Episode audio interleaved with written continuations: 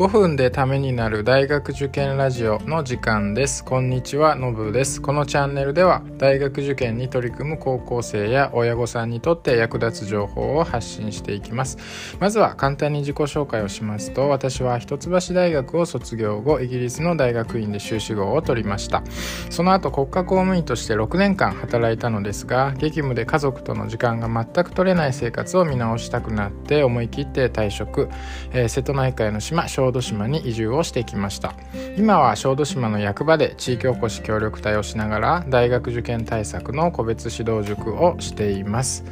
はいということで今日は第41回目ですね。今日は大嫌いな古文を好きになる方法についてお話ししたいと思います。はい、えー、高校生の皆さんの中にはですね古文が大嫌いだという人も少なくないと思います。受験教科の中でもですね人気のない科目の一つなのかもしれないですね、えー、嫌いなものは嫌いなのだから好きになれというのも無理な話かもしれないですけれども、えー、少なくともそこまで嫌ではないというぐらいまでだったら誰でもいけるのかなというふうに思っています。まあ、苦手意識を克服するっていう方法ですね。今日は皆さんにお話ししたいと思います。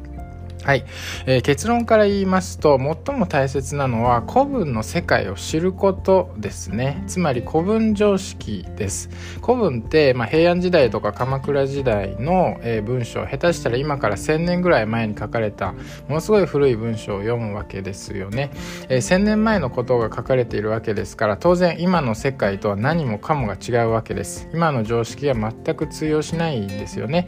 例えば死生観つまり人が死ぬとかか、えー生きるとか死ぬとかっていうことに関する考え方がまるで違いますよね、えー、当時は病気とか戦争で人は簡単に死んでた時代ですから、まあ、死というものが今よりもずっと身近にあったとで来世とか死後の世界をリアルに感じてたし、まあ、何か悪いことがあるとですね悪霊とかもののけの仕業だと思ったりですね、まあ、悪霊を取り払うための家事祈祷とかですねそういうお祈りをしたり、えー、お寺に泊まり込んだりとかしてたわけですよね。まあ、陰陽師って言われる占い師とかも、まあ、怪しい存在とかでは全然なくて、まあ、占い専門の役所っていうのがあってですね、まあ、そこで本当に国家公務員として国の行く末を占ってですねで時の権力者にアドバイスとかしてたわけです。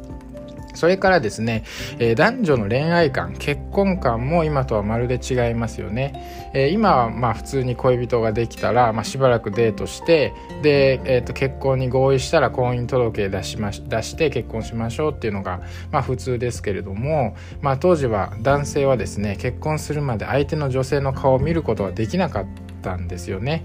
えー、まず男性はですね気になる女性の家をこう覗き見してですね様子を伺ってそれからまあ化粧文って言われるラブレターを送るわけですよ。それで女性がそれで OK っぽかったら、えー、夜にですね女性の家に通って、まあ、呼ばうということをしてたわけです。まあこれ同じことを今あのやったらもう完全にですねもう変態というかもう犯罪なわけですけれども、まあ、こういうやばいストーカー行為みたいなのが、まあ、当時はむしろ常識だったわけです。まあ、こんな風にですね古文常識の本を読んでいってであ1,000年前の日本人ってこんな感じだったんだ、まあ、今とは全然違うなとか、まあ、もし自分がその時代に生きていたら、まあ、どうしただろうとかもう自分もうまいこと予売とかできるのかなみたいな、まあ、そんな風な想像力が湧いてきたりしたらですね、まあ、古文のこと好きになっていく第一歩なのかなというふうに思います。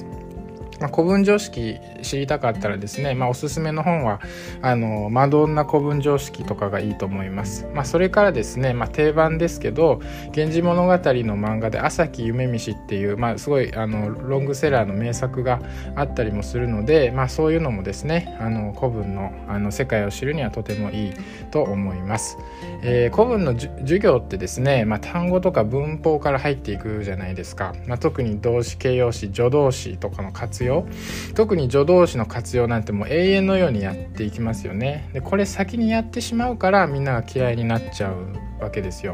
食うから食うかりえー、シーキーカルケレカレとかですねいきなり覚えろとか言われてもですねはあって感じじゃないですか、まあ、文法はあくまで古文を読むためのツールですから、まあ、これはまあやんなきゃいけないんだけど後からでもいいと思いますまずはですねそういう古文常識っていうのを頭に入れて、まあ、古文の世界ってどういうものなんだろうみたいなのをなんとなくイメージをですね掴んでいって、まあ、少しでもこう興味を持っていくのがいいんじゃないかなというふうに思います。ま英語とか現代文だったらですね、まあ、文法とか単語語彙力があれば、まあ、だんだん文章って読めるようになっていきます。あのそれはもうバックにある世界が現代だからですよね、まあ、多少文章が難しかったりしても、ま、自分と同じ世界に住んでる同じ世界の話なので、ま、自分でいろいろ分かんないところも予想して補って読んでいくことができるんですよね。でも古文ってもう単語とか文法頭に詰め込んだだけではなかなか読めるようにならないんですよね。そのバックにある世界観みたいなのを知らないともうなかなか頭に入ってこないわけですよ。だから、えーと、文法とか単語とかをやって苦手意識を持つ前にですねまず古文の世界に触れて自分なりにイメージを膨らましてですねその土台を作ってから、まあ、勉強に入っていくとまあまあ古文、まあ、好きになるとまでは言わないけど、まあ、それなりにあの抵抗感なく取り組めるのではないかなというふうに思います。はいということでですね今日は、えー、大嫌いな古文を好きになる方法についてお話ししました、えー、もし面白かった役に立ったなと思ったらフォローしていただけると嬉しいです。他にも高校生や親御さんにとって役立ついろいろな話をしているのでよかったら聞いていただけるとありがたいです。はい、えー、今日はこの辺で終わりたいと思います。ありがとうございました。